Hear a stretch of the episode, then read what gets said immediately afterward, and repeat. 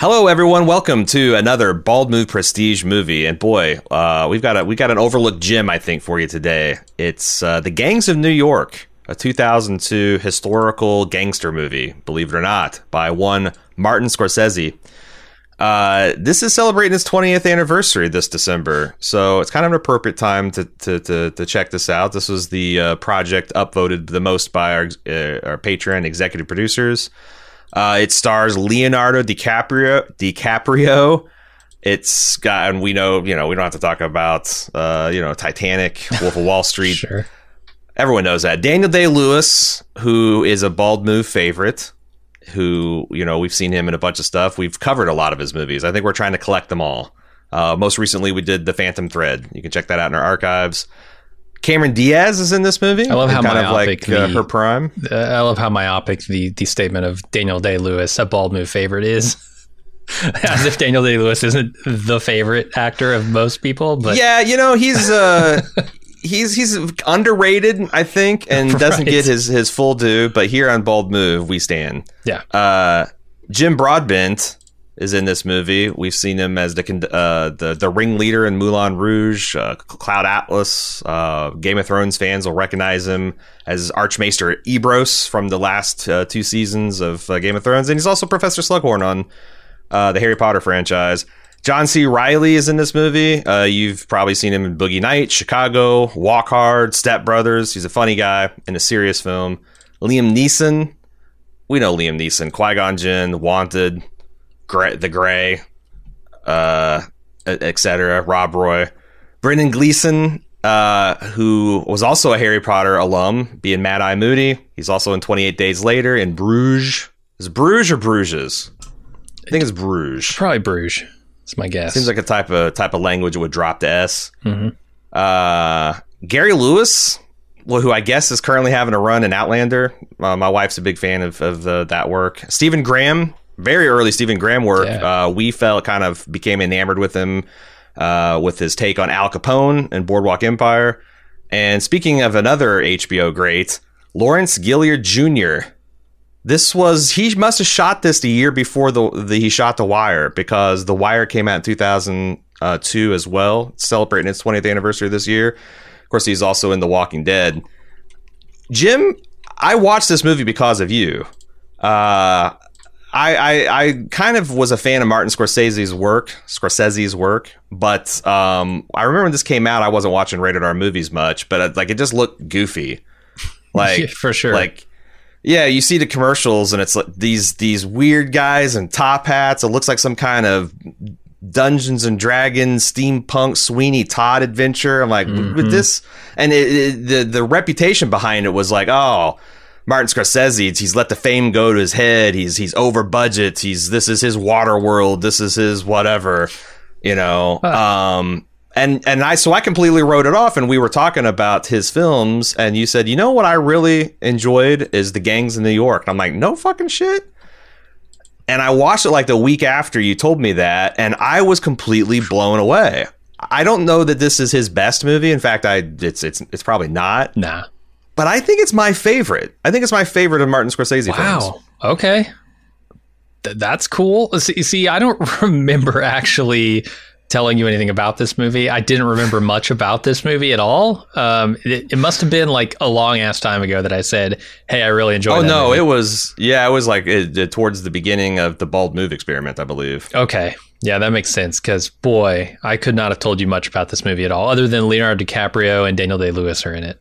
Um, but yeah, the, rewatching it again, I, I really enjoyed it. I think, you know, it's not my favorite Scorsese movie. It's definitely, I think, pretty objectively not his best. I think there are some clunky things about it.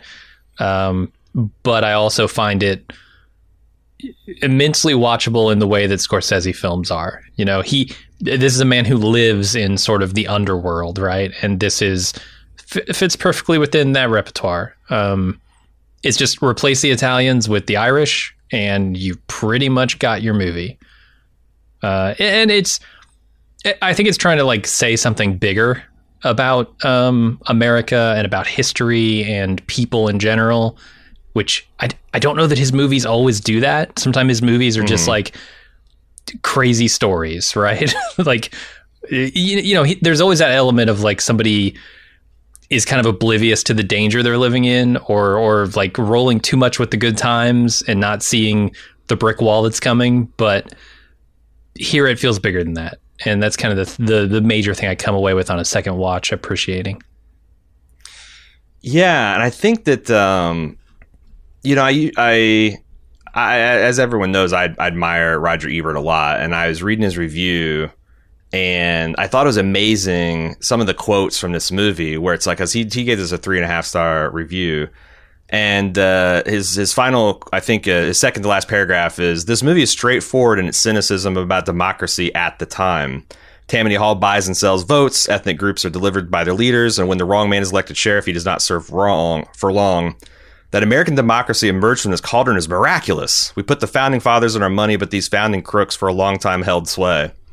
I feel like that is such a complacent quote. Like, oh, this is stuff that we dealt with, and we'll never, you know, we don't have to worry about this kind Right. of corruption, this kind of divisiveness, this kind of like open, you know. And it's it's funny twenty years later to see like this like bedrock of faith in like the system and how it's going to work and you know where our democracy is pretty much unfuckwithable and stuff um and that's the yeah i've watched this movie three times um and i think this is the fourth time i've watched it and i just keep on seeing like my god because that's the thing it's funny you say replace the Italians with the uh, the Irish because I feel like this is the, one of those quintessentially American stories where it's just Yeah. a cycle of like everyone that's come to this continent has been hated by the people that got there first Right. Uh, before them. Like you know, with without any kind of irony, like you know, Uh-huh. I got here and the doors slamming shut, and that's one of his big themes too. It's like, um, you know, in, in, in a lot of the the gangster movies, it's like, um, yeah, they they they they admit that they're doing wrong things, they're doing immoral things, but it's like, you know, the the big shots do it worse. You know, we're just trying to get in where we fit in. If it was left to the powers of B, we'd have nothing. Um, but then also these the, those those crook kind of pulling up the ladder behind them as well. Um, but other than than that stuff, the the the cyclical nature of like how we as a country can't stop hating on immigrants and and making their lives uh, hell, I think it's also just a really compelling story. It's Shakespearean in like Sure. its its big arcs and the relationships. It's also I think some of Scorsese's darkest work. I mean, there's some that's saying a lot. Right. But there's some repugnant shit that happens in this film. Uh, it's also, and I haven't seen every one of his, especially like Passion of the Christ and stuff like that. It's kind of controversial. So, but I also think it's kind of one of his more romantic slash erotic films too. Okay. Yeah. Yeah, I could see that. You know, that, that like relationship Leonardo- between Leo and Cameron Diaz, yeah, gets steamy.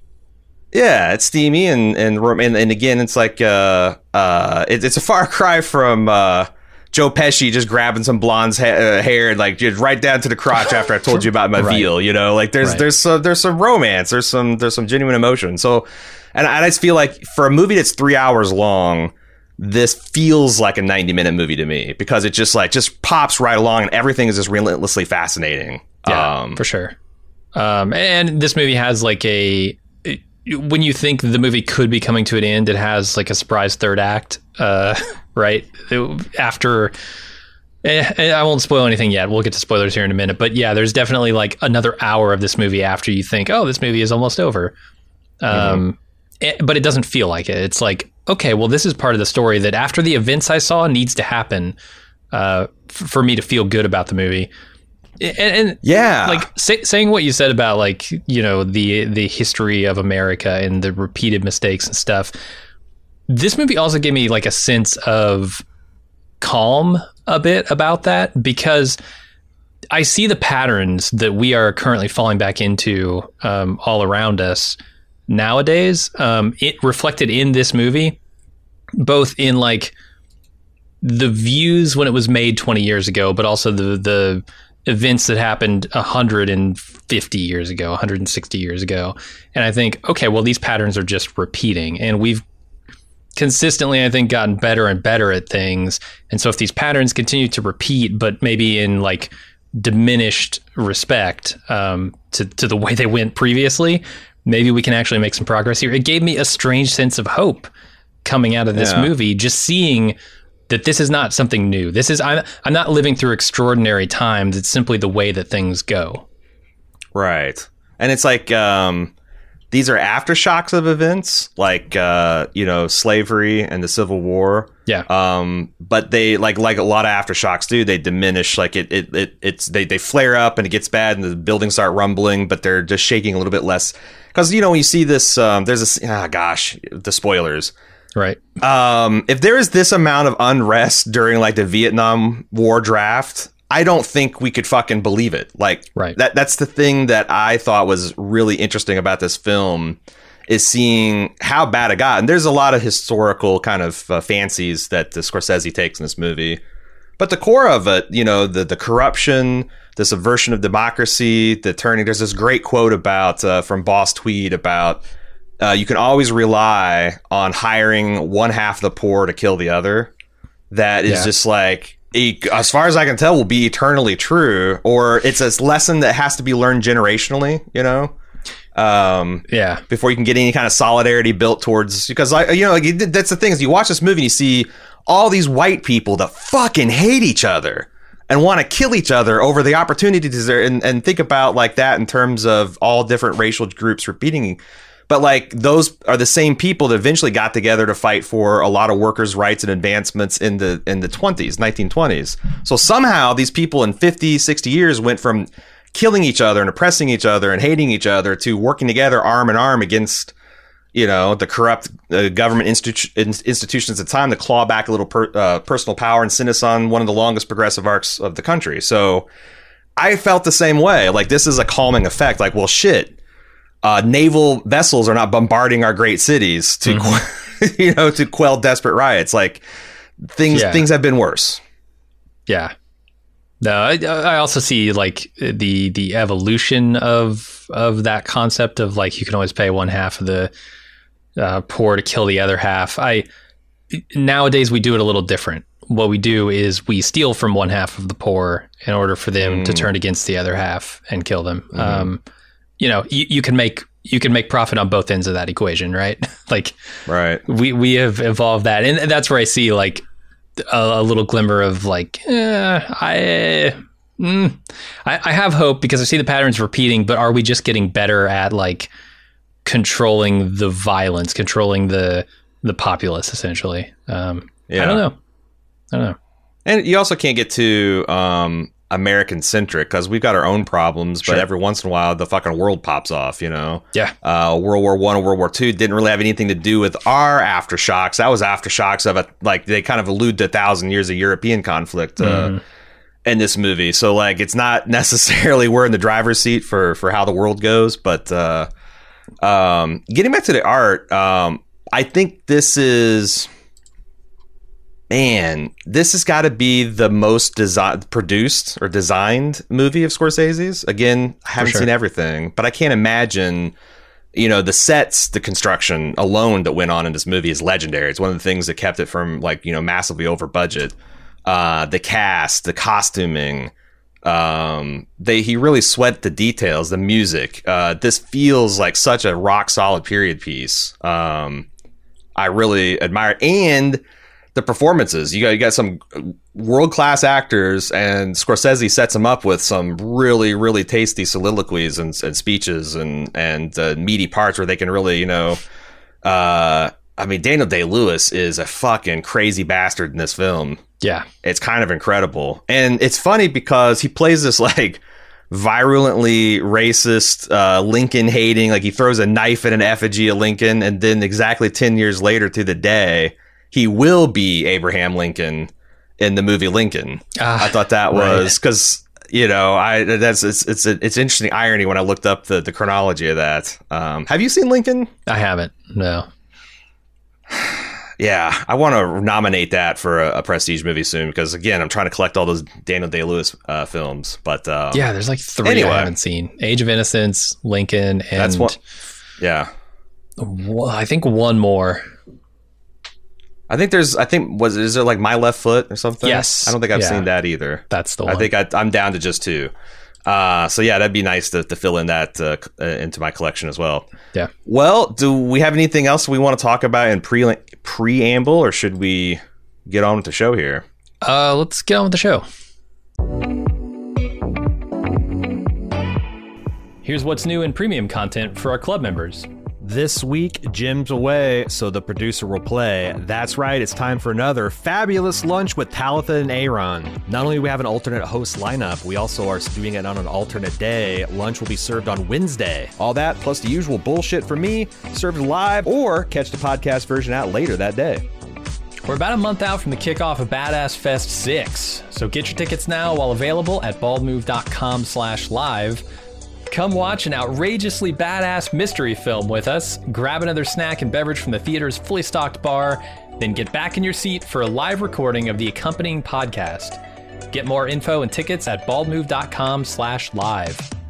If you want more Bald Move in your life, head over to support.baldmove.com to find out how you can get tons of bonus audio and video content plus ad-free feeds.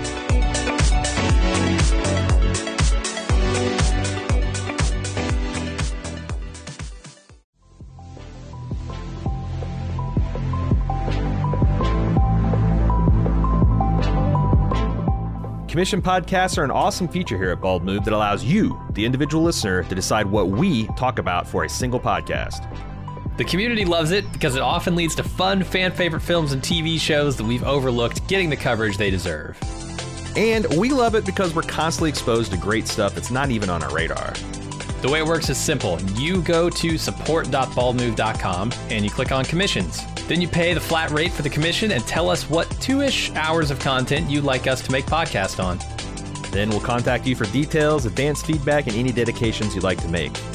Then we watch the thing, discuss the thing, turn it into a podcast, and pump it right into your ears. We get consistently great feedback on how much our commissioners love their podcast, and they make great gifts for the dedicated Bald Move fan in your life. And who knows, that dedicated fan could even be you. Treat yourself. Check out support.baldmove.com for more info.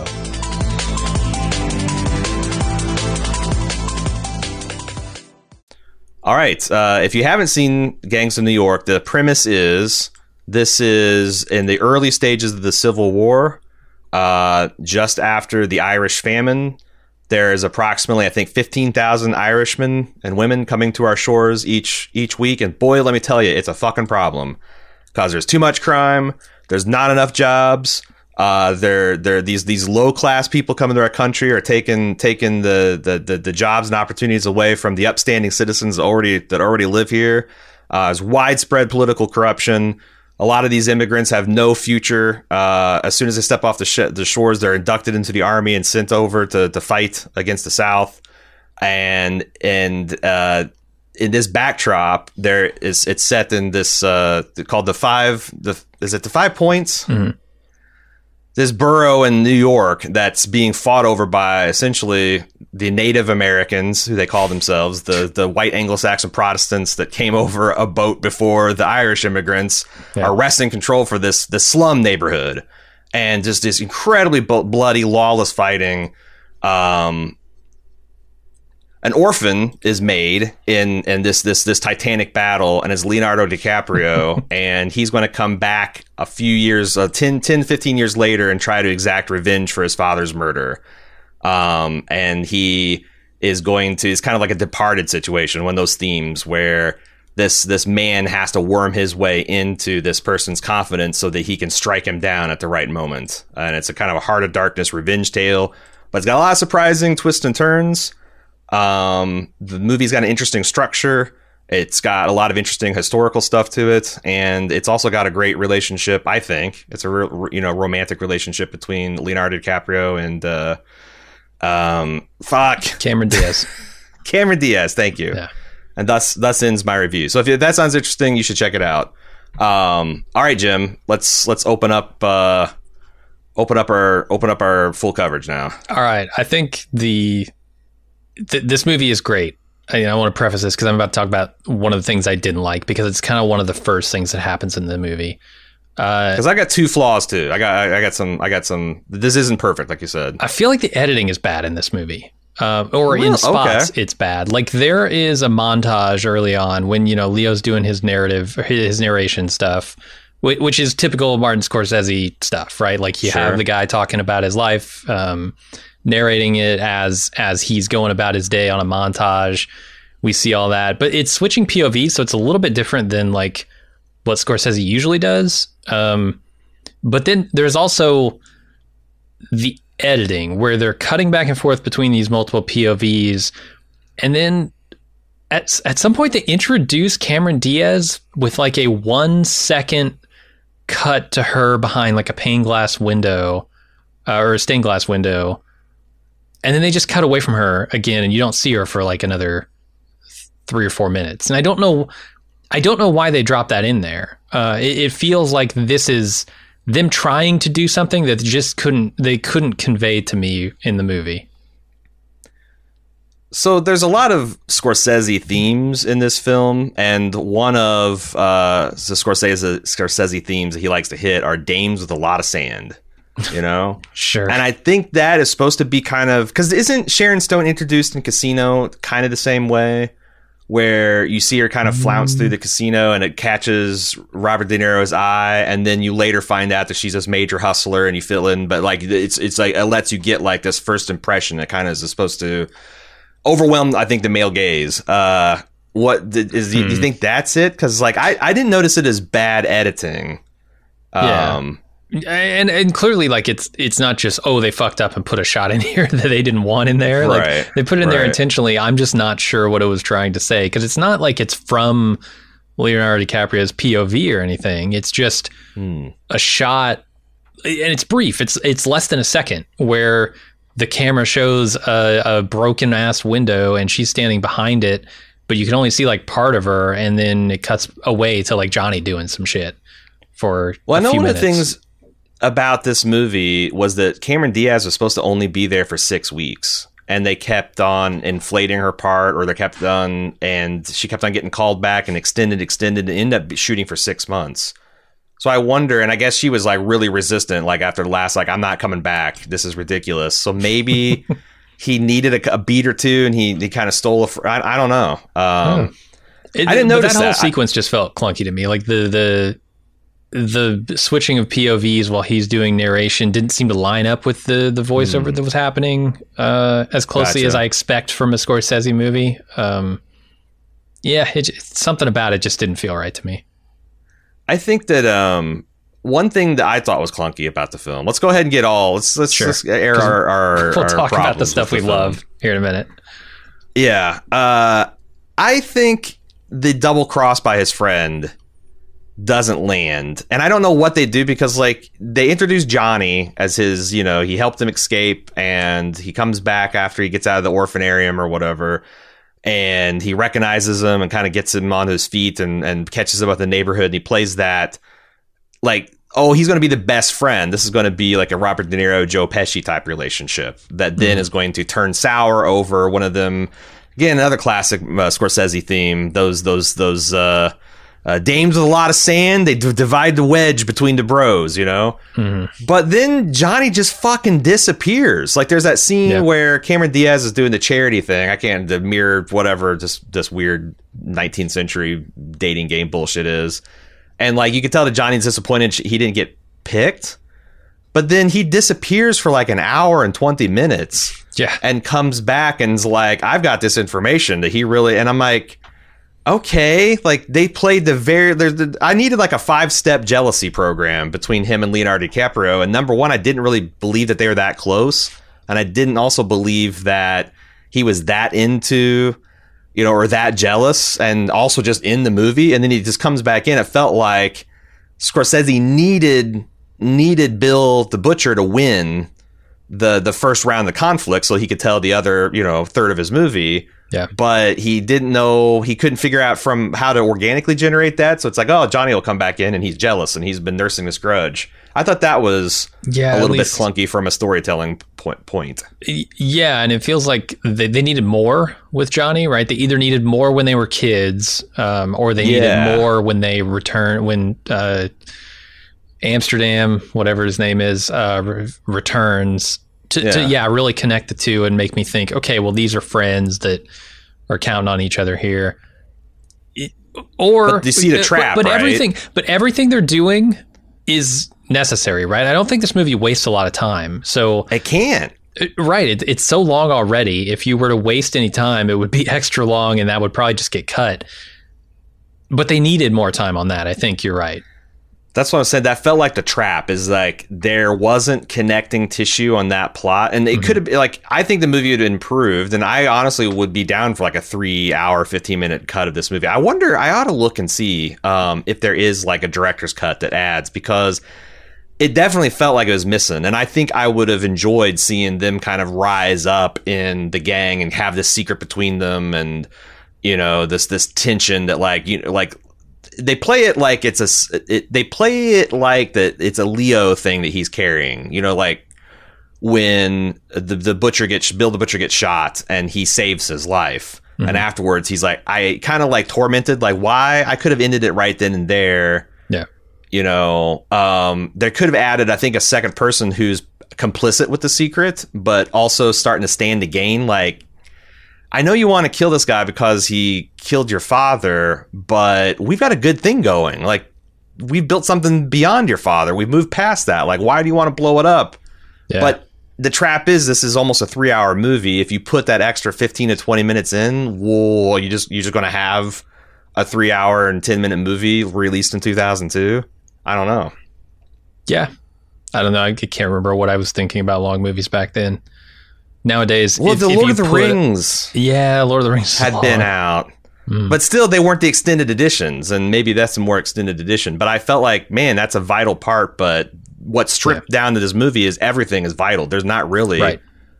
Uh, I mean, unless you, the, I guess the thing that I would be in favor of is just getting rid of the Cameron Diaz thing, just getting rid of the romance and just have it be the gang stuff. But that's the stakes that's what Johnny like Johnny's got or not Johnny uh Amsterdam's got this life in San Francisco with uh uh Cameron Diaz's character Jenny mm-hmm. and that is the heaven that he get to even now even with as fucked up as his life and his compromise there's a point when he rejects that because that's another that's another Scorsese theme right these deeply yeah. religious guys who are also deeply morally compromised and there seems like there's always a point where they could have had the good life if they had made a fundamental moral choice here to do this instead of that. And this is Leo's. And mm-hmm. because of that, uh, you know, he doesn't, I, I, but I don't know. I think it's usually it's like the disease of more, right? In, in those, in those instances, this one is a little different. Yeah. It's, it's a revenge story. So,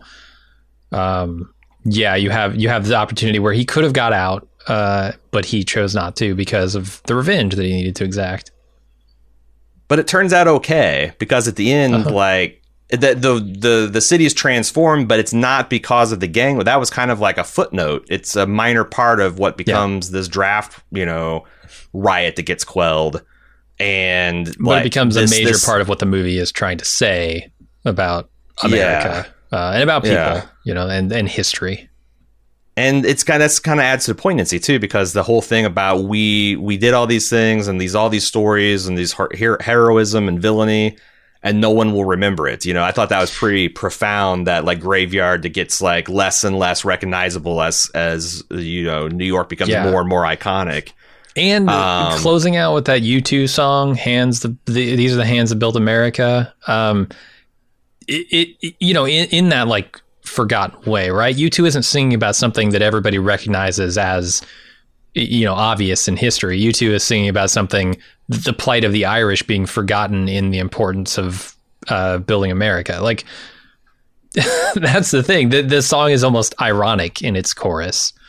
Um, yeah, and you feel that, it, especially with that shot. I love that final shot with with New York being built up as as like you said, the graves deteriorate and and just get subsumed by the ground. Yeah. And I, I think that's there's uh, that also adds to the poignancy in watching it today is that it's not just they're forgotten in their deeds and where we came from, but also forgotten in like the lessons that we've learned. Because yeah. you know, point makes this this movie is made by different people at different points in the movie that if Bill would stop hating the Irish and the the black uh, uh, Americans for long enough to kind of like stand up and and face the you know the obvious corruption, or if they would actually work together to achieve things um, instead of like worrying about like what's going to happen when blah blah blah. Right. Um, they they would be so much better, and there'd be you know so many so many less people dying and so many more people being helped. Uh, but mm-hmm. every time the news cycle begins, everyone forgets about those lessons, and you know we're I guess doomed to repeat them. Yeah, no, that that's where you know th- I I did get a hopeful note out of this, but I also got a, a twinge of like uh, we've just gotten more sophisticated in the way that we manipulate people, right? Instead of going out there and paying everyone to yeah. fight the other side, um, or you know, rousing th- those votes on that one side, where we're essentially making everybody's life shit and then pointing the finger at everyone else, uh, at everybody who isn't the problem, and right. the divisions that don't matter, and you know, people are buying it hook, line, and sinker, and it's crazy to me. And that's the thing is, like, I don't know how much of this Scorsese really intended, because I, I, think yeah. he, um, at its core, although I don't know, he, he might have. At its core, I think this is just like you said. What were the gang? I, I'm a gangster guy. I'm fascinated with this right. material. He read this book, like I, I said in the, the, opening credits. The, the this uh, this this his, his history book was written in the 1920s about the gangs of New York, and he was fascinated by it. I think he wanted to tell like a period piece gangster film. Mm-hmm. Um, and then just like history repeats itself, so it feels less prescient. But like a lot of right. this stuff, um, you know, it, it it just does feel because like even there's this hint that like Daniel Day Lewis's character, these these native sons, are so concerned with this kind of America first. Like America's full, we don't need anybody pe- people. But also, if you look at the newspaper, like Cameron Diaz is looking at all these crazy opportunities are happening out west. You know, uh, with doing these minings, everybody can make your for like there's this all this opportunity simultaneously. As people like no no no, there's no one can get in. There's all these uh, untaken opportunities. I feel like that could be something that is happening again. Like um, I there's this um, there's this I, I, guess it's called a uh, I would call it a neoliberal project. Uh, I think it's Matt Yglesias that's behind it. He's talking about uh, um, a billion Americans that like the tw- what the 21st century needs is America to uh, reverse course and increase immigration because in his view there's going to be so much work to be done with global warming and implementing green technology. Uh, there's going to be so many jobs, so much technology, so much uh, need for people to do things because we're going to have so many urgent tasks ahead of us that what you really need to be strong going into the 21st century is human capital. And the countries that are like really isolationist, and you can mention like Japan, who seems to be getting older and older and smaller and smaller. They're going to not be able to compete when these challenges come because they're not going to have the people to to implement it. Hmm. Um, like, and I'm like, well, that seems crazy that America get three times bigger in the next 50 years or 70 years, and that would be a good thing. But Definitely I don't know. Growing like, pains, you know, that doesn't come without its own set of costs for sure. That's true, but like it does seem like there will be a lot of crises and a lot a lot of opportunities and I'm like yeah. what are the modern day gold mines that we don't see because we are worried about too many people living here and how are we going to afford everything? How are we going to pay the crime? The other thing is like you saw like these I think it's interesting visually to point out like how small New York was when they were making this arguments and it's become this metropolis and I started thinking there's room for more than like two or three metropolises in America. Oh, you yeah. know, like New York was kind of nothing, but it was too like there you could make bigger cities and what is going to be the New York City that's kind that that is right now that's going to be this metropolis 100 years from now and uh we, you know those people need houses, they'll need jobs. Uh, I, I just think that's it's interesting that they this movie again, I think it's just because he made a historical thing that seems relevant or is yeah. relevant, but also like maybe I don't know, maybe he did see some of this stuff or because um, you know immigration, especially from the southern border, has been an issue of my entire life. Like it's been something ever since I was a kid. I remember pe- people arguing about you know um, yeah. amnesty and all that kind of stuff. Totally. Um, yeah, it feels like less relevant today, even though people are all are constantly arguing about it. It seems less relevant than it was then. So, yeah, it, it could just be a matter of these are evergreen topics, evergreen points of uh, pain for growing countries. Yeah, it's just I think it's it's such a great point. Something that impressed upon me. I think this movie, um, when I watched it when you recommended it, it's also coincided with me kind of like um, uh, just independently getting to know my own family's history, and uh, you know something I've always picked up from my dad. Like my granddad used to speak German my dad didn't speak a word of it, and I was like, you know, how did you grow up in a household of speaking German? You need to pick it up, and he's like, well, my dad was born in '45, and two. Two successive world wars that were kind of like the Germans were the bad guys. Yeah. Uh, had kind of put the kibosh on having German schools and German newspapers. And he's like, you know, they shut down the last German speaking school when I was before, just before I was born. And like, I started realizing, like, holy shit, German Americans used to be hated. And you look at the stereotypes about, uh, you know, that we Germans, when they immigrated, that they were like the wave after the Irish. Uh, it's it's the same thing you hear about the you know we're we're shoeless peasants, we're illiterate, we're carrying disease, we're uh you know we're poor, we have nothing to offer this country, blah blah Criminals, blah. all that stuff, yeah. Criminals, yeah, uh you know they're they're they're ruining the place, and like the same goddamn story is told about every Yeah. single wave of people that's coming across uh to, to form the country, and it And seems yet it seems like every time it happens, it makes us stronger. Hmm. It does. It does. It Yeah. does. But I don't know how you catch up to because the other thing I found interesting when I was reading um, up on this movie uh, is that like almost no one anal- uh, when when this movie came out, there was almost none of this analysis contemporary. Like, oh, Huh. this is a big. It just seemed like it was more of like, well, this is kind of a weird uh Scorsese crime, you know, drama period piece that says, you know, talking about him and but I just feel like people didn't feel like they could relate to it or it was as relatable. It was just a weird passion project from him. Yeah, I, I feel like you know, the '90s were a time of like partying. It, it was like the, the excess of the '80s. You you were sort of at the after party uh, during the '80s, and then you just kind of got home during the '90s after the party, and you were just like still still feeling all right. And then the you know the 2010s, the the late 2000s, 2010s are when we start to feel the hangover from the party we had. Uh, so yeah, may- maybe 2002 was not the time where this conversation would have been as relevant, but damn, that's pretty relevant today. I think a lot of things are fascinating about this movie is the way they depicted society and the way they were. Like um, the fire department and the police departments would go to Oh. war over like like if your house would catch on fire. I heard in did there's like this Crassus guy in Rome that's kind of invented. He would let uh, when your house was on fire, he'd pull up the fire brigade and be like, "All right, you gonna pay the bill?" And like he just watch it burn until you paid up.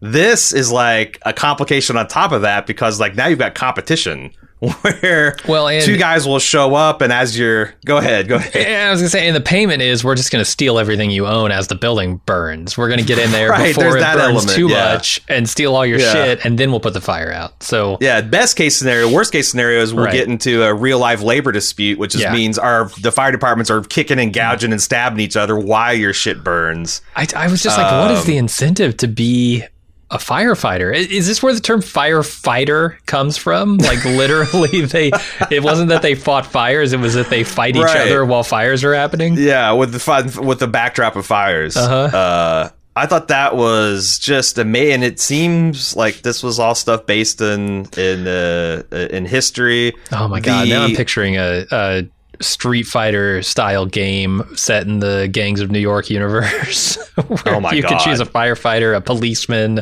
a politician, an Irishman, the butcher, a, a dead the rabbit. barber. Yeah.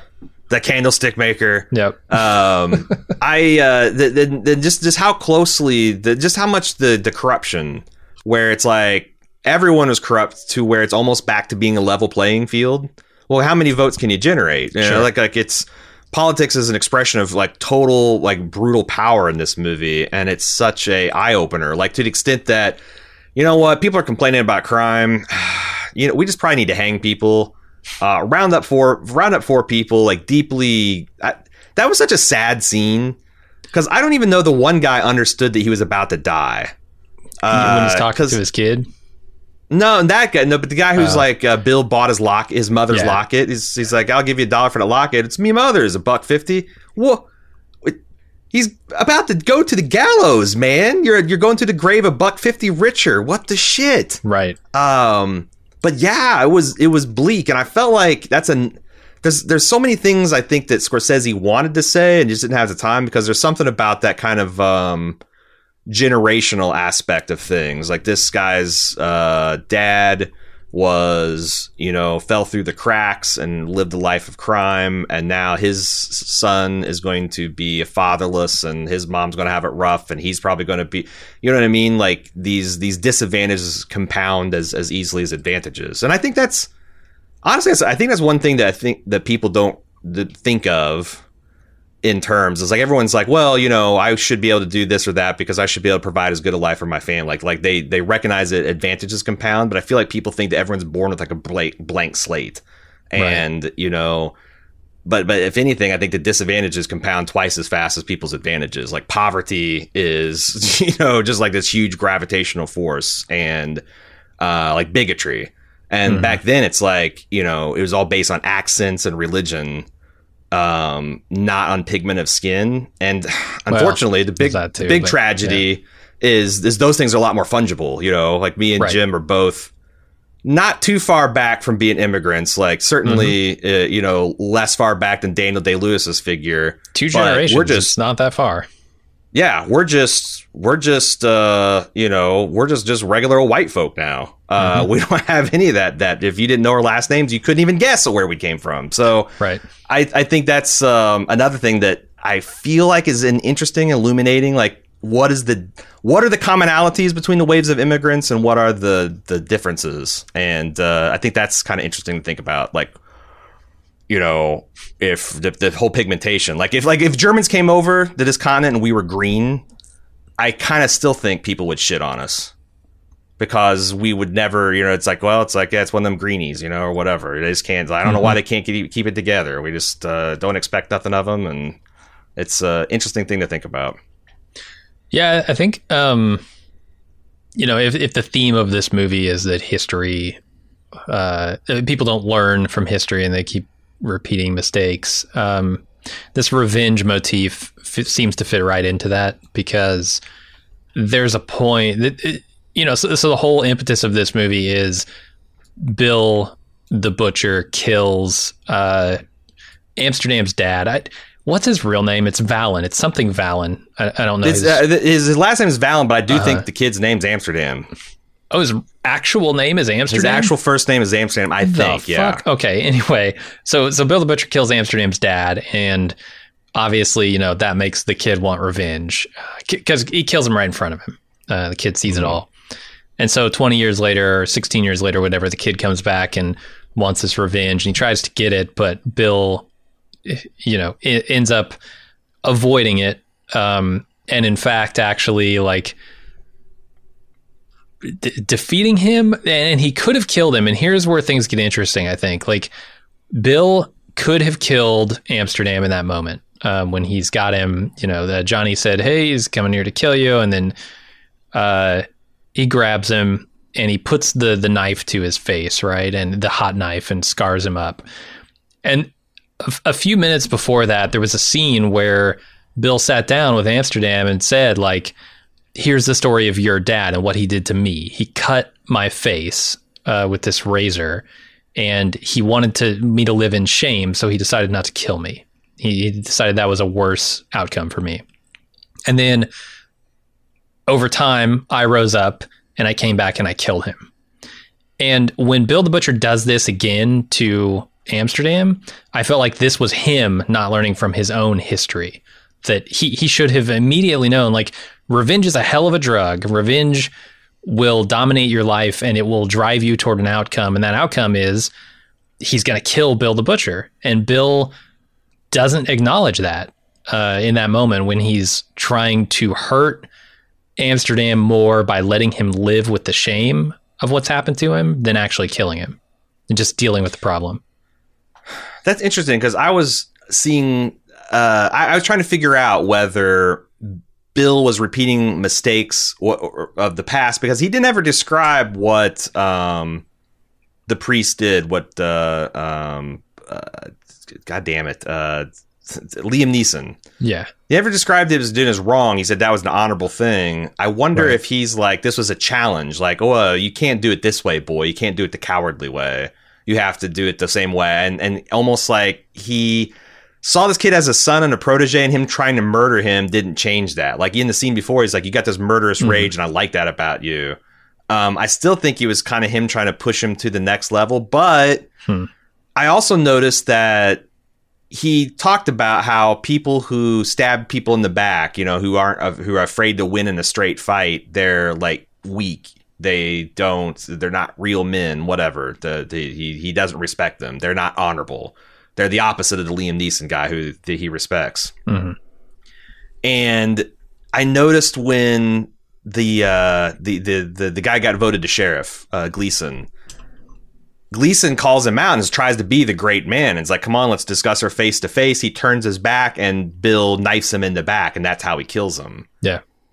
It's like he's not even maintaining his own principles, and that's his downfall. So that kind of like feeds Hmm. into what you're saying. That like I think that's the better interpretation that Bill is just lost sight of what made him great because Bill is a great man. Um, he's angry. His head's full of a bunch of stupid ideas that are that are wrong and are a you know the, the, the he's not on the right side of history.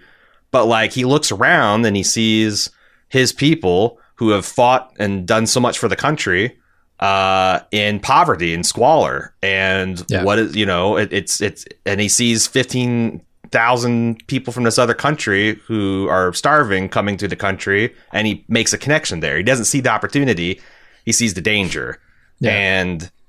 I, I think that's that's interesting that they they they they set up that that he forgot what made him even great in the small way that he was and kind of diminished himself and Leonardo is able to use that as but there's also like this this grim futility futility to it all Yeah. because the big battle I mean that's kind of almost Yep. it's almost a, com- a comical moment when like the the big battle is all and and you know they're they're going to set the reprise the beginning of the movie and it's such a small part of the overall uproar about this draft and the city kind of like without all this partisan rancor kind of raising and um Yeah, I don't know how it I- feels. I, I read a little bit about the the riot drafts in New York that happened, um, or Mhm. the, the draft riots that happened uh, at that time, and I, I don't know that I agree with all of the reasons for you know. All, I don't think I sympathize with all the reasons why it happened. Uh, Oh, yeah. the one that I Sure. do sympathize with is this three hundred dollars to buy your way out of the war bullshit uh-huh, because uh-huh. because that's the real war that they should be fighting, right? Like, and that's that's the shame of it when I see in this movie, like you've got some someone who yes is a very violent and disgusting and vile man in a lot of ways, Bill Butcher, but like you said, he also is kind of an honorable and great man in certain other ways. When they are fighting amongst themselves, right, and there's this like petty squabbling going on over like Mhm. who killed who and whether or not you're from like the same religion I am and the same land Mhm. that I am and all that shit and we were here first all that stupid stuff that doesn't matter and they're over there killing each other for it and then at the same time the bigger battle which I think actually does matter is happening and they're just ignoring it they're they're left out of it because of the stupid shit they're fighting over that's what I see and go man that's a fucking shame right like yeah I don't know. I, I don't know. It, it just seems like there's some some unjust shit happening that they should be fighting for, and instead they're fighting each other over e- even stupider stuff. Yeah, and you kind of allude to that with the the the, the draft riots. Is that I think one criticism that um, sticks to this movie is that Scorsese made his heroes um, kind of ahistorically noble. Like the idea that an Irish gang would be cool running with a a, a black man, uh, and that Yeah. that that that a big part of the draft riot was over the Civil War and the fact Yeah. that like you know it's it's one thing to fight, but like I don't like this cause. Like I don't like the idea that uh, the we're going to be made equal with this other class of people. Well, ultimately, it was economic, right? It's it's a thing where like, oh, they're going to take our jobs, you know that that thing. There's a lot, yeah. There's there's, Yeah. there's that, but there's also just like oh, just good old fashioned. Like the Irish weren't not racist. they were Oh, they totally. were both the objects of persecution and the people who persecuted themselves. And the fact that they had they wrote this uh, friendship between uh, Larry uh, Lawrence Gilliard Jr. and and Leonardo DiCaprio and had that scene of him like claiming his body at the end. That's like that seems a little bit whitewashy, but At the same time, I can see individuals, you know, coming over and not ascribing Sure. to those things. So like, but yeah, a whole a whole gang that's cool with it. Uh, yeah. hmm. Yeah, yeah, yeah, yeah. Um, eh, maybe it's aspirational. I do think Sure. that there's that's the other the draft riots is the other clunky thing in the movie that I didn't talk about. Is I know that voiceovers are a thing in Scorsese's work. The voiceover of the like the police dispatcher slash omniscient news person who's like uh, 300 dead in the Irish neighborhood. There's Negroes being attacked in Brooklyn. I, like wha- that is did was that a loss of confidence because I thought the visuals are comp- were compelling as hell Yeah. like of showing like what kind of and it was uh, like The chaos, it, it yeah. covered all that stuff the fact that like uh, there was uh, people storming and uh, like revolting against their rich overlords the fact that there was this white animosity towards the black citizens of the uh, of this northern city uh, there's there's like all of that being told visually the the struggle and the fact that like you know underneath it all is the the dead rabbits versus the the native americans um, I felt like those voiceovers were really fucking cringy. Um, Okay. and kind of like it kind of like I wish there was a like a director's version of this exactly the same way that there is for Blade Runner where I think Blade Runner is a much shittier film when it has the voiceovers and, and it takes you out of it. And I, I felt like it took me out of those scenes, which are stunning, like in their in their just Oh, yeah. savagery and violence. Yeah, I agree. I don't think you needed it. Uh, it didn't really take me out of it, though. I was fine with it. Hmm. Uh, right. w- One of the small details I liked um, is when they they they are uh, Leo's been scarred by Bill the Butcher's knife, and he's recovering, and uh, Cameron Diaz, Jenny is pleading with him to go to San Francisco, right? Start a new life, go pan for gold or whatever.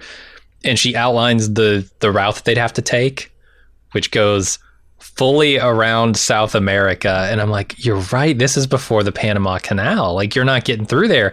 That journey is going to be months long. A Oh year, yeah, a year oh plus. no I- no no not that. How long does that take, yeah. man? At the, at that time, Probably six to eight weeks, I would guess. that's it. I don't. I think so, Man, but they're sailing like the wrong direction because that's the other thing is I think the winds, uh, uh, like crossing crossing South America, Uh, going the yeah. other direction is like kind of a no shit thing. I, I don't know. Right, I just know that like the, the No ships other of the day could sail like two three hundred miles a day. It's kind of they're surprisingly Wow. fast. Okay. But nice. But uh, it would still be a long, perilous, fraught journey, um, especially for people who've never been on boats before. You know, this is a it's a it's a revenge film with Amsterdam trying to kill Bill the Butcher. Mhm. But I think Amsterdam has a completely wrong idea of Bill the Butcher going into it because he's thinking like I'm Bill the Butcher every year celebrates the day he killed my father, that son of a bitch because Right. he hates him so much and he has no respect and he's like he's made the dead rabbits a uh, a, a, an outlaw name and this is maximum disrespect and as he gets into the criminal organization he finds out it's actually just the opposite like bill is celebrating each year the life that he snuffed out who is the most noble the only man he ever respected the man that made him what he is and has like a love for him Mhm. that was like even obvious during at, at the day where he killed him. You know, where Yeah. he's like, you know, you take noses and ears for trophies, but this man goes across. He's brave. Blah blah blah. And there's a lot of there's a couple of things where Leonardo DiCaprio got as a kid wrong. Um, the other thing was uh, um, the monk guy, the uh, Gleeson, who's got the big sh- shillelagh or whatever, the club yeah. with the notches Mhm. They play that at the beginning like he's just rifling his father's pockets for the money he's owed. But then if it turns out that he actually saved the blade for uh, Leonardo DiCaprio, I thought that was interesting. Him like showing like as a kid you get things wrong or you don't have the full understanding of, and he actually goes through this kind of pathos about what do I actually feel about Bill. You know, how is Yeah. he different from my like Bill himself says in that speech where Dan Dan Dan, Dan Day Lewis is sitting there draped in this you know, torn and bloodied American flag and and and spouting philosophy at Leonardo DiCaprio. But he even mentions like, you know, you and my you and or me and your father were exactly the same. The only thing that divided us was faith. But he doesn't get the irony of that. Right. You know? Right. Like it's it's it's man, he's such an interesting he's such an interesting character, this uh um this Bill guy, this Bill It- the Butcher. I think because he feels real, right? People are full of contradictions like that. They Uh, really are, especially yeah. these people who our heads are just full of kind of like uh, it's uh, they're like if the world were the way the wor- they think the world is, their actions would be in line. They would be the same. They would be the same voice in the room, and everyone else Right. is crazy. But they're not. They're just not. Um, but they're kind of pitiable, and you can kind of understand, like, well, yeah, you know, if if, uh, if if if you're fighting against this evil, or you're trying to fight this cause, or blah blah blah, and it's it's it's it's got some merit to it, then you that's that's what makes uh, a hero from a villain, right? But they're living an opposite world, so they're not. and I thought maybe this movie was going to be e- even more romantic, and not in like a sexual way, but romantic in the in the way of like a, a poetic story, a Shakespearean type of story um, than it turned out to be. I thought there was going to be a third act where Leo was striking fear into the heart of Bill, and Bill was getting worried. Right? It. It, and the, the reason I felt that way is because when they kill John C. Reilly and they put him up in the town square or whatever it, in Five Points, I, I'm thinking I, I'm thinking back to the speech that uh, Bill the Butcher gave to, to Amsterdam earlier about like I have rule by fear, right? I think it's that maybe that same scene with him draped in the American flag where he's saying like fear is is why you see these violent outbursts, right? These great displays of violence, and I put them up in the town square uh, so people can see it, and know it, and feel it. And I thought that he was going to turn that around on Bill, but Bill is totally unfazed by seeing this, and and it's kind of the only act that he does that was designed specifically to send that message. So I, I don't know if I was disappointed by that that it didn't go even more uh, romantic in that moment, but Hmm. it, it surprised me. Speaking of the romance, I, I talked about this being kind of his most romantic slash erotic film. I really liked almost everything about the meet cute between the fact that because Scorsese does do a uh, a good dame with lots of sack or lots of sand, uh, and Sure. this is one I think was like completely sympathetic.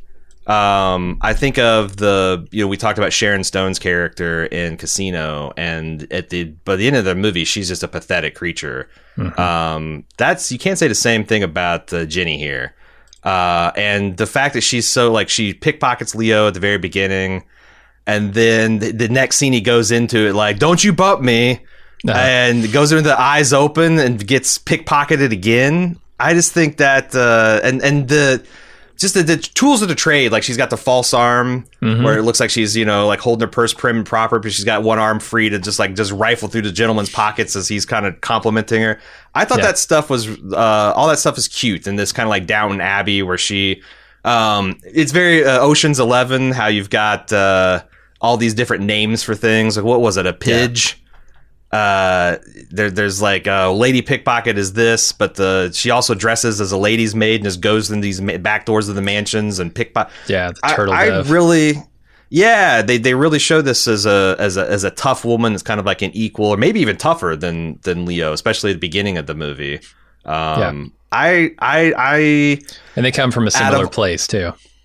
Yeah, and again, I haven't seen Passion of the Christ, so maybe uh, Jesus of Nazarene and uh, uh, Mary Magdalene blows this away. but I feel like right, this is like. God, Sure. Then there's there's some there's again this is this is romantic this is erotic this isn't like a blueprint for a healthy relationship. Having said that, this has got to be one of the healthiest and, and and and equal relationships in, Scors- in all of Scorsese, Scorsese's work, right? I I think so. Yeah. I I mean I remember it being fun watching um I don't know Ray Liotta and uh, what's her name in Goodfellas getting together. There, there were fun moments in that, but it was yeah, in the very beginning, yeah, yeah, yeah. right in the very beginning where he's like trying to impress her at the restaurant and all that stuff. But like But then there's the hiding a gun in the, the flower pot and uh, Yeah. flushing the coke down before the feds get there and yeah, getting slapped. yeah, there's yeah. all the rest of it. We've always talked about that's the one of the big themes is how you know you like Scorsese's one of his themes is weak men being kind of destroyed by uh, very problematic women. You know, Yeah. I don't think that's that's one of the uh, Scorsese trope subversions that happen in this film because I Uh-huh. really.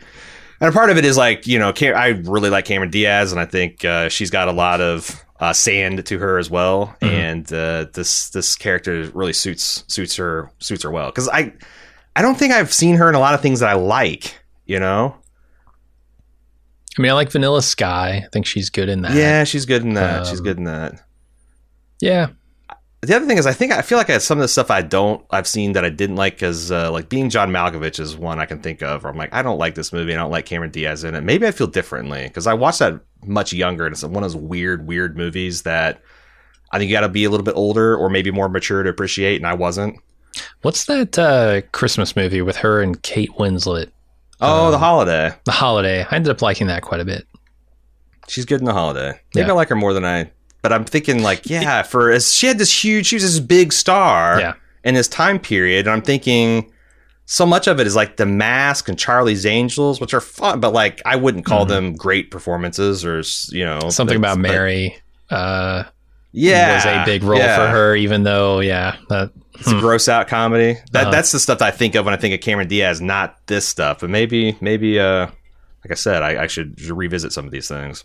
maybe. Uh, in that scene that you're talking about where she goes in and dresses as the maid and goes into the house, this is another Scorsese thing that he loves to do. He loves to put his family in his movies. And he actually ends up in this movie. Did you recognize that the wealthy family, that was him? And pro, pro, if I had to guess, like I'm not sure about this, but if I had to guess, that was him and a bunch of his family members sitting at that table. I didn't. I was looking for his mother the whole time. right? I don't he know if she's in putting this, his mom in there. but no, I didn't. I didn't see. God damn. No, I did Yeah. not. That was, that That's was a hilarious. nice little cameo. Uh, I also Uh, find it ironic that Bill the Butcher's name is William Cutting. Because that's not his name in the book. He changed it to Cutting specifically Hmm. because he's a butcher. I don't know. I don't know. I think, and he's based on a lot. So there's a lot of these people are straight up historical figures, like Yeah. P.T. Barnum.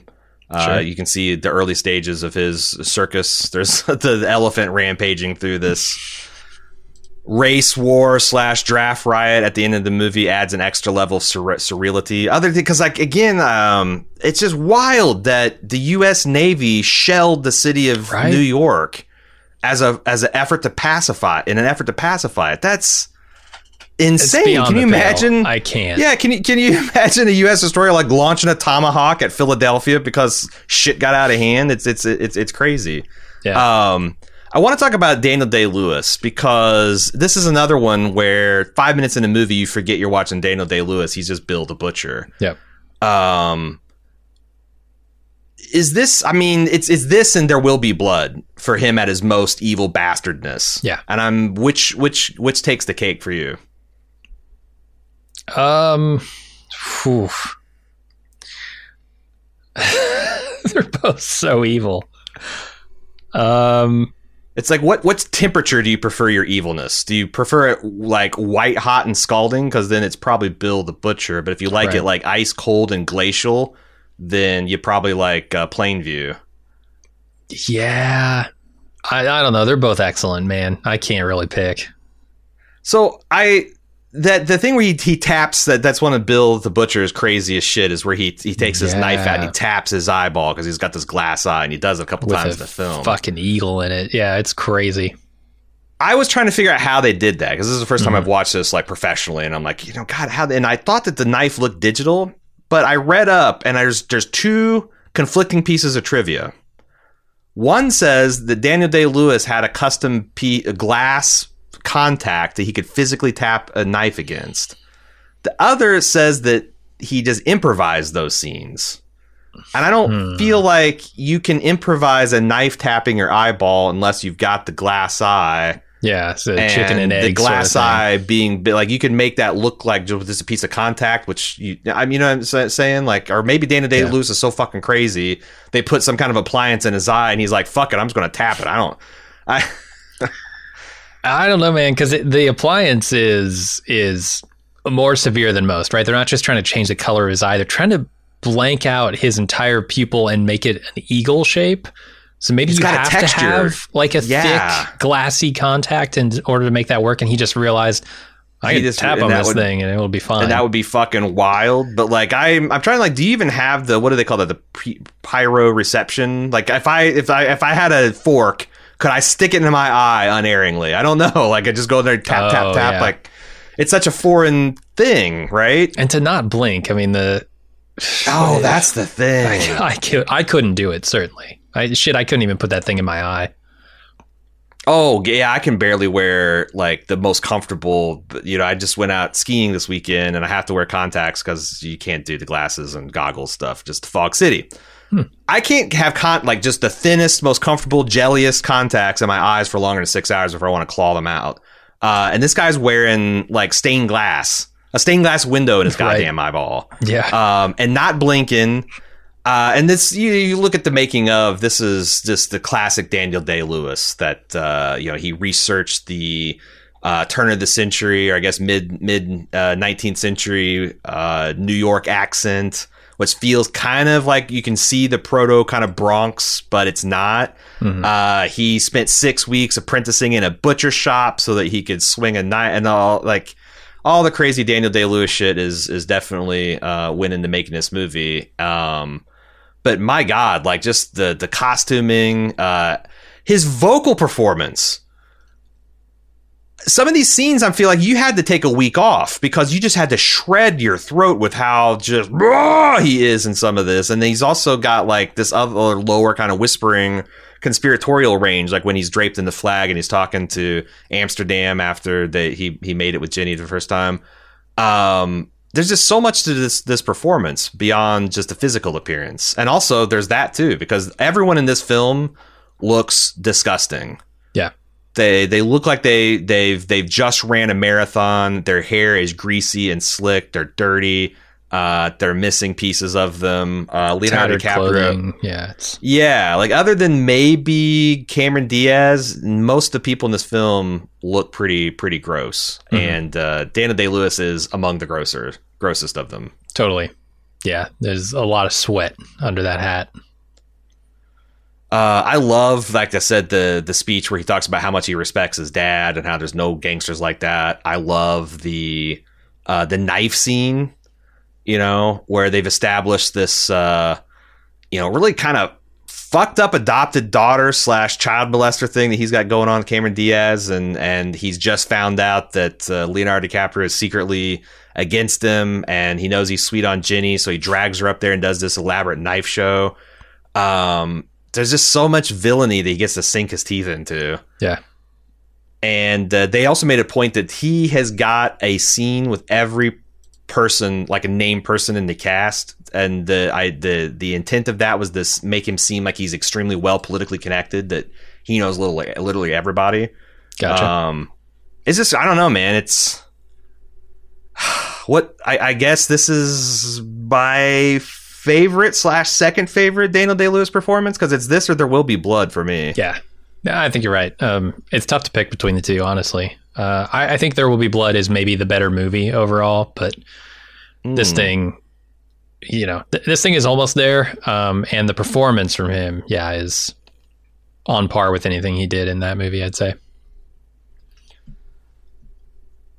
I looked up. Did you? Because I I've thought that the Dead Rabbits is such a lame name for a a, a gang. Mm-hmm. Did you read any about the the etymology of that? Uh, no. The only thing I really saw on it is they had uh, pikes with dead rabbits on them that they would use to fight with. Um, and that's kind of why their gang was named that, or or at least a part of why it was named that. Is there more to it than that? Yeah, so I guess that's that's definitely the heraldry that they would use, like just like in the movie, they had these dead rabbits as their symbol, but it was uh, a play on words because in Gaelic, uh, this word "rabid" means uh, man to be feared, and mm-hmm. dead is a Gaelic intensifier for like very. So it's dead rabbits in English, and it's gotcha. like a rabbit carcass, but in Gaelic it sounds like you know men men to be very much feared. Yeah, which is it's cool. Objectively, a cooler. I mean, that's like it's oh, yeah. it, it is it, it, does what it says on the tin. You know, like having a gang called the Badasses or whatever. But I, it's like okay, yeah. that makes a lot more sense. the Badasses. Uh, it's decidedly not badass name for a gang. Yeah, if you have to, it's kind of like the uh, Tywin yep. Lannister theory. If you have to tell people you're badasses, and you're probably not a badass. um, I loved all the different names for these. You had the Forty Thieves and the Bowery Boys mm, and the Back Alley, the Plug Ugly. Yeah, it's uh, very Anchorman. Oh yeah. You know, like the, those, uh, and I guess that's probably what they're based on. But like, yeah, when they're assembling their armies and they're all checking in and they're saying, yeah, we're the mother sons of. Right. I thought that was. And, and this really is one of those places where Scorsese, I think, is just having fun telling this story, like you know, running through and, and having everybody announce themselves. There, when we finally get like to the part of the five points where we're seeing inside the old brewery, um, and just like the partying and the revelry that goes on there. This is like the excess of a gangster movie. You think where they go into the club and you know they can get anything they want and and everybody wants to say hi and the flashing cash and women and all this stuff. Here it's like the gross fucked up version of that, right? Like you've got people coming in and trading ears of their victims mm-hmm. for drinks from the all sorts barrel, which the all sorts mm-hmm. barrel is just the dregs of The run- the glasses, the bottoms of a bunch of beer glasses poured into a big barrel together. It's fucking disgusting. It's one step above like drinking from the spittoon. Yes. It's terrible, but he loves that stuff. I mean, Scorsese lives in these worlds, right? He yeah. Yeah. he thinks about these these underworlds all the time, and when when you get the firefighters in the mix and the cops in the mix, and they can all just be bashing against each other. I, I just get the feeling that he's sitting back watching it with a big ass smile on his face. Did you know that Daniel Day Lewis was not Martin Scorsese's first choice to play Bill the Butcher? Who was? Don't don't Tom Hanks. get the no no no And and Tom Hanks turned it down because he'd already committed to Road to Perdition, where he also plays a bad guy. no no. But can you? Because can you? Because we talked about in Road to Perdition, like how wild it is to see Uh-huh. Tom Hanks play. But like, and he's good at there's that. bad guys and there's bad guys. Like he wasn't that bad of a guy. No, he was the bad was guy with the heart guy, of gold, right? Like Bill the Butcher. no, I can't. But it would. It's one of those great what ifs because like, how do you know that Tom Hanks could be this Sure. fucking big of a bastard? sure. He he hasn't done it, and it's like it would be it would it would be an interesting move for his career because taking like a half step towards the dark side, just going all the way over. I kind of would, man. I would love. I wish there was like that he'd done a demo or something because I can't. I'm with you. I can't. I honestly can't see it. I cannot no. see it. Uh, for a second, I thought you were going to say it was like, uh, I, I know, who's the guy who t- t- did Wyatt Earp and Waterworld and Kevin, what's his fucking name? Dennis Hopper. No, no, no, the the lead in Waterworld. I can't think of his fucking name. Oh, oh, uh, Jesus! I can't even. Kevin Costner. Kevin Costner. I thought you were going to say it was like Kevin Costner or somebody, and I thought that was bad. And when you said Tom Hanks, I thought, it would wow, that would have been worse. That would have been Yeah. worse. There, I don't think Tom Hanks would have been as bad of an actor as Kevin Costner would have been in this movie, but the mismatch between character and actor would have been far more severe. yeah, yeah. Ah, Nicolas Cage. How about Nicolas Cage as Hmm. Bill the Butcher? I could see that. It would be. Yeah, it, it would. It would be. And a he worked with it would be a Nicolas Cage in thing, Bringing Out the Dead, so Sure, you know, he sure did. Uh, so I, the other thing I was I because I you know obviously we talked about the, the political lessons that we've learned by watching this movie, but I couldn't help but thinking about like if I was um an America firster today and I was watching this movie, I would maybe be thinking like how prescient this movie was from like a corruption angle of like a stolen stolen elections and manipulated elections, right?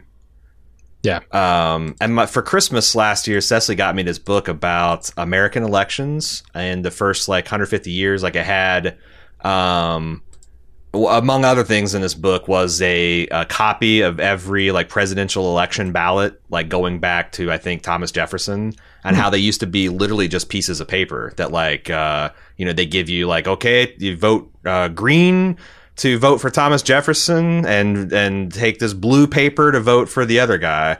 Um, and how like, you know, how easy it was to just manufacture votes. Like you literally could just print an unlimited number of those papers. And like they even make in this Jim, Yeah. Jim Broadbent's uh, t- uh, uh, boss Tweed, they run out of ballots. So it's like we've already we've already had five thousand people more votes than people who could have voted in the election, and, and he's like, well, keep keep uh, getting the. He's like, well, we've run out of ballots. He's like, it doesn't matter how many ballots, it matters who's counting them. So just keep counting fictitious ballots. Right. And not for nothing, this was the Democratic Party that we're talking about at the time, and I just think that like I always try to think of like, man, from the other side, this must seem prescient and scary um, for what I th- what I what I believe is bullshit reasons, but it I think that's the danger of movies like this is it kind of plays to the fears of both sides, or you don't. Not everybody gets the same message of it. Do you think? Did you did you feel like when you're watching that any of that kind of like oh geez? Yeah, totally. Um, and, and I felt it more in the respect of like, hey, this is a perennial issue that comes up again and again. You know, the security of of elections and things like that, and we've definitely gotten better at it. Um, but at the same time, I feel like, you know, going into people's homes and shaking them out of bed and saying, get up, it's time to vote is kind of what we need also. Like, Yeah. you know, why don't we have it? Uh, the, fuck, the census is, is a legally required uh, participation. Why don't we have that for our elections? You know? Yeah, that's the thing. Like, I, I wish America more spent more time, and I think this is the uh, the big. There's some good things about the belief in American exceptionalism. Um, just sometimes, you know, uh, it, it makes some things possible and aren't possible because you know if you see that, that it's deemed impossible. Well, we're Americans, we can do it. You know, going to the moon, shit like that. Mhm. But the downside is definitely like I do think I wish we did more looking at other countries and just objectively, well, what works better? Yeah. You know, there are countries that have dedicated holidays for voting. There are countries that have mandatory voting. There's countries that have, and they all have, um, they all have something in common. They they have much higher participation rates, and they also have much higher uh, subjective perceived faith in their democracy. Uh, when you look at the surveys about the the people, so it's like, why don't we just do that? You know? I think there are Uh, powerful incentives not to do that. Um, you know, cor- we are not a corruption-free government by any stretch Yeah. of the imagination. And when you look at our roots, you can kind of see why, right? Um, stuff like this. That boy, the politicians in this movie are as cor- are corrupt as hell. Um, Oh yeah, and I, I think there's a, a quite a bit of that left over in our existing uh, democracy today. So, yeah, There's I- also- there's not a lot of incentive to do things better when the thing you're doing is working for the people who do it just fine. Yeah, there's also this thing. I, I saw this. I, I watched West Side Story a couple of months ago too, and that's a big theme too. Um, the fact that uh, there's this this idea that you had these public works people that would come to the Five Corners, and there's a squalor, but it's perennially so. Like you'd have these people to come in, they're handing out soup, and they're like spending money, and they're trying to fix problems, and they're making a special enforcement for law enforcement, but the the thing stays busted and stays fucked which to me so what i've appreciated is that probably means there's some systemic failure that like you can't just like get but the same thing with west side story the hooligans and that you know the fact that uh you know they're generationally kind of fucked and they've got social workers and they got this and they got but nothing can get can nothing can get better because fundamentally something in the system is is fucked up Yeah, um, I thought that was uh, because that's something that's very real. Like people are like, well, how much money you want to spend on social services? Because it seems like no matter how much we spend, there's always homeless people. There's always so if like an infinite number of cash and go into this machine, you still have human misery out the other. Then why don't we just keep our cash? Um, I, the, I I could see like people the being be, people being sympathetic to that argument watching this movie and seeing like oh well it's kind of like what Jesus said the the poor will always be the, the kind of poor will always be with us which is on one side is like well it's a call that we should you know try to work really hard to eliminate it but also it's like you could be fatalistic about it like well the poor will always be with us so fuck them right. Totally. um, but I thought that was, and then even at the end, it's like where as corrupt as Boss Tweed is, at the end of the day, when New York is lying, lying, lying in ruins, he is making a plan to get bread and food and aid to people, Right. if for no other reason, so that he can get their votes to keep his corrupt regime going. But it's something. You know, it's it's it's it's like better than like the the, the Yeah. nothing. It's better than if you it, like these corrupt institutions are better than not having institutions at all. Um, or it's it's objectively good, even though you have corruption in government that you know ultimately you have to serve the people or you can't get their votes. Like there's there's something that kind of tickling the back of my mind was kind of important about that too. Yeah. No, I feel yeah, because he's definitely doing it for cynical reasons, but it's not like it's doing no good for these Right. people. So Yeah. yeah, yeah. I don't know. I, I'm not sure where I come down on the politicians in this movie because yeah, they're cynical. It, it, but it, so there's something in this movie also with with Mr. Tweed or whatever his name is, where he he implies that he's doing something illegal, and I can't remember what exactly it is. Right, like he's yeah, yeah, yeah. What is it? Because the, is it the is it the line? Oh, uh, what I don't. But is the line you're talking about? The appearance of the law must be upheld, especially, especially when, when it's being it. broken. Yeah. yeah.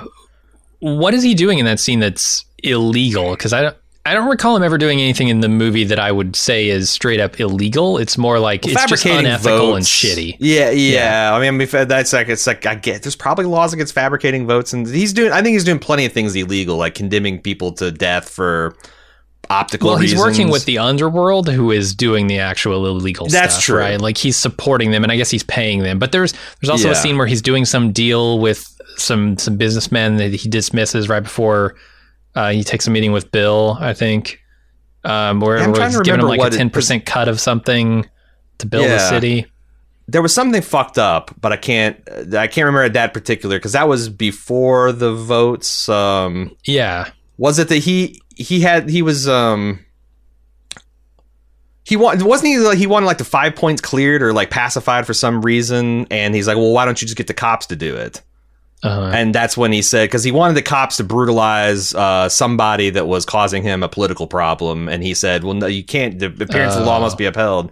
Okay. so yeah, so it's like you got the cops okay. when you got legitimate things, but you want illegitimate things done. You need you honestly need the, the, the politician seemed like the least disturbed person in this whole movie. Um, just not what you'd say about a lot of modern movies, you know. Yeah, I feel like the focus has turned from from that criminal underworld to like those systemic problems in our our political system. Well, at the end of the day, it's like whether you've got you whether you got a fucking divine monarchy or a you know authoritarian regime or democracy at some point like you can only get so far outside the realm of what a normal person thinks is decent before you run into problems. Yeah. Um because sometimes I was just reading an article about like you know what it's like to live in various countries that you know me as Americans we might think of as authoritarian and um, most the, the the thing the reason that like those are as stable as they are is because for most people it's just okay you yeah. know like like most people's experience living in an authoritarian regime is they go to work they do mm-hmm. their job they come home they got their kids they got their spouse they got their favorite shows and their books and their friends and family and yes one of them might go missing every once in a while if you take and you, you can still talk shit about the government you just have to kind of like keep it within a certain bounds and you know, it's kind of like uh, that. That's it's, at, at, the end of the day, you have to serve the pe- every form of government has to serve the people somewhat, or it'll get toppled and overthrown.